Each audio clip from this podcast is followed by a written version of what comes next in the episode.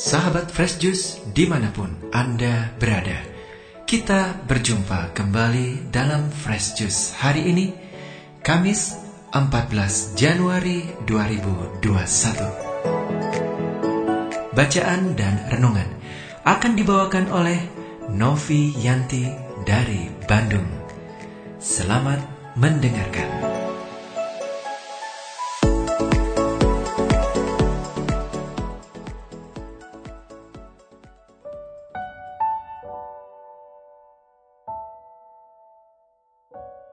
Shalom Sobat Fresh Juice. Kembali kita bertemu di tahun yang baru ini bersama saya Novianti dari Bandung.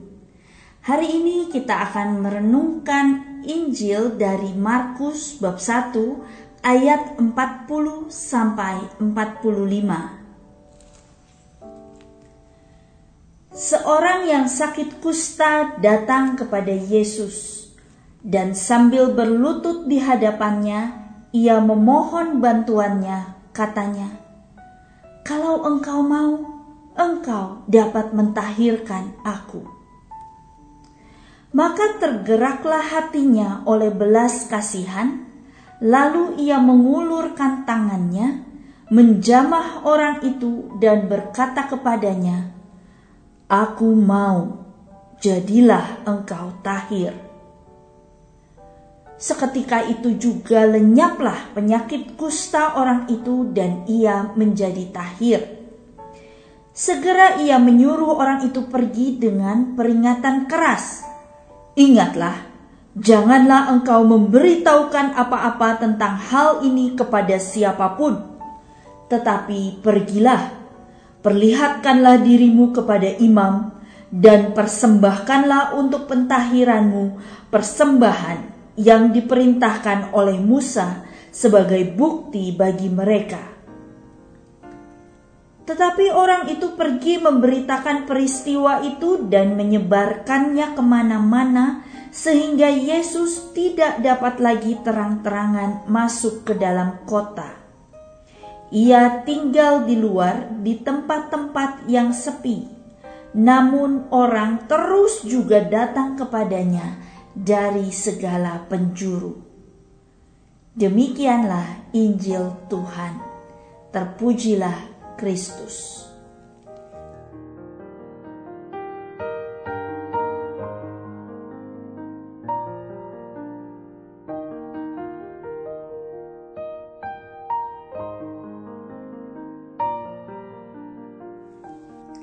Sobat Fresh Juice, setiap kali saya berulang tahun, Mama selalu memasak misoa spesial untuk saya. Sebetulnya bukan cuma buat saya, tetapi semua orang di rumah kami pasti akan diberi misoa spesial di hari ulang tahunnya. Dan itu terus terjadi. Bagi saya, itu sesuatu yang saya nanti-nantikan di hari ulang tahun saya. Dan saya yakin dan percaya bahwa kalau saya bangun pagi di hari ulang tahun saya, akan ada semangkok misoa lezat menanti saya.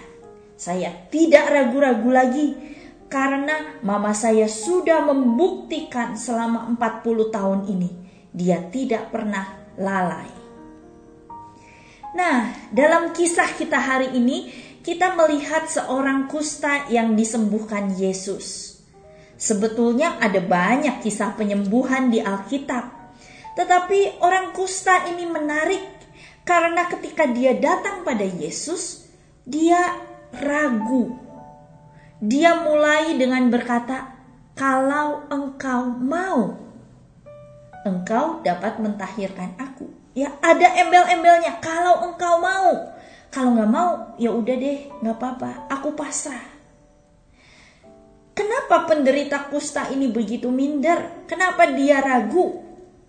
Kalau kita melihat situasi zaman Yesus, kita akan bisa memahami. Karena zaman itu kusta dianggap sebagai penyakit yang mengerikan, yang mudah menular dan belum ada obatnya. Maka kalau seseorang menderita kusta, dia segera diisolasi dan dia dikucilkan dari masyarakat, tidak ada yang mau mendekati dia, ngobrol sama dia. karena zaman itu belum ada APD.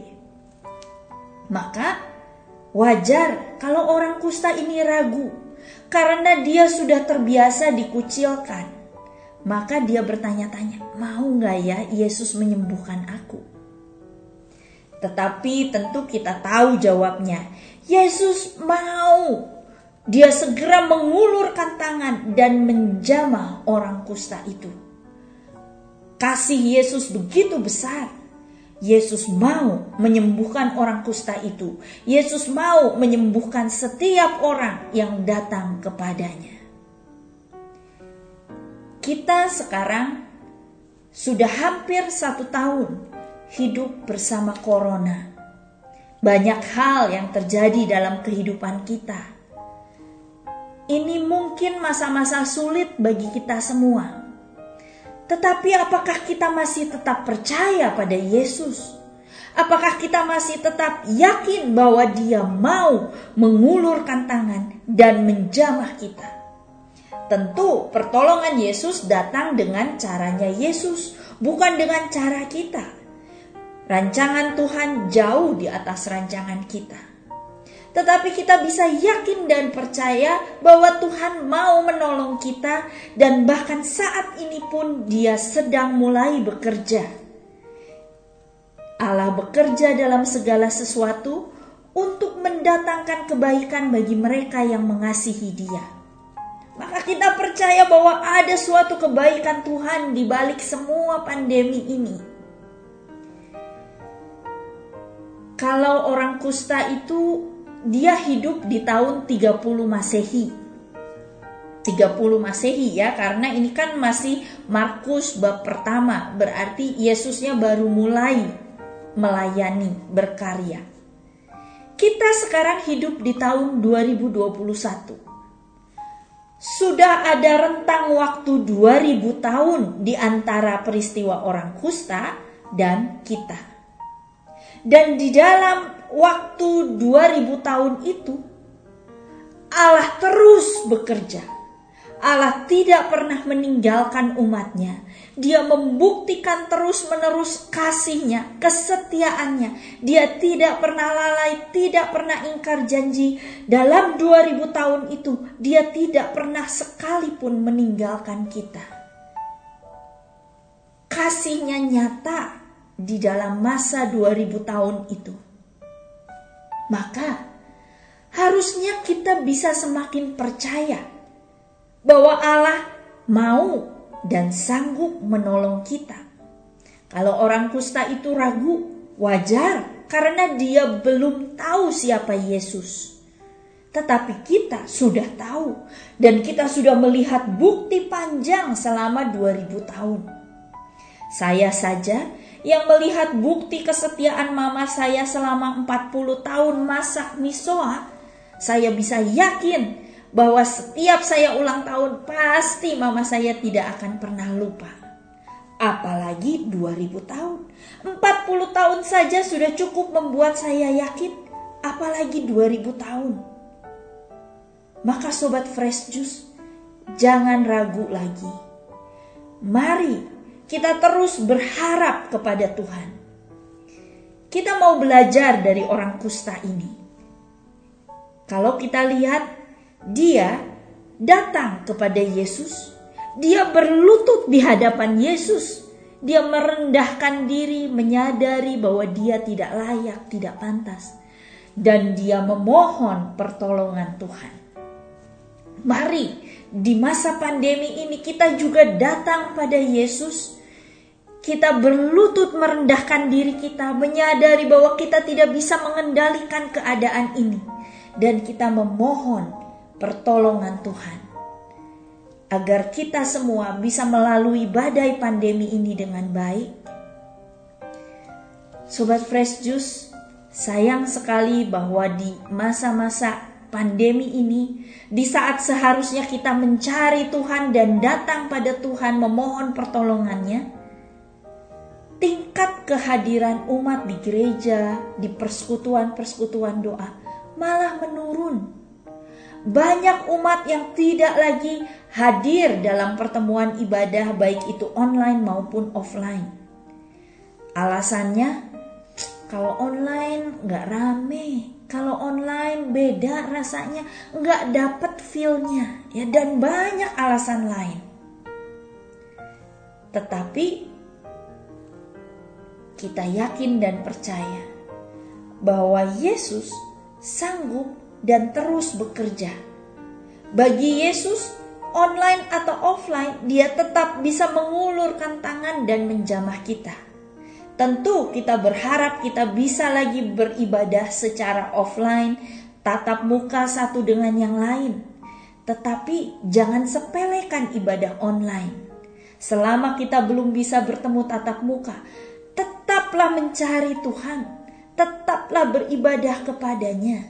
Jangan bergantung pada perasaan kita, nggak ada feelingnya, nggak enak, nggak mood, tetapi pandanglah Yesus, karena hanya Dia yang sanggup menolong kita.